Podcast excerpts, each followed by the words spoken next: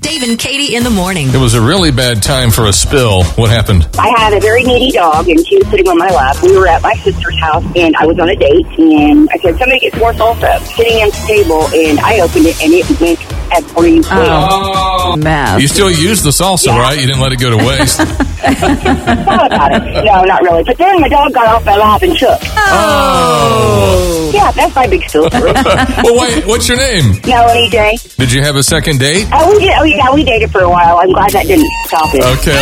Good morning. Dave and Katie in the morning. With 94.1 KXOJ.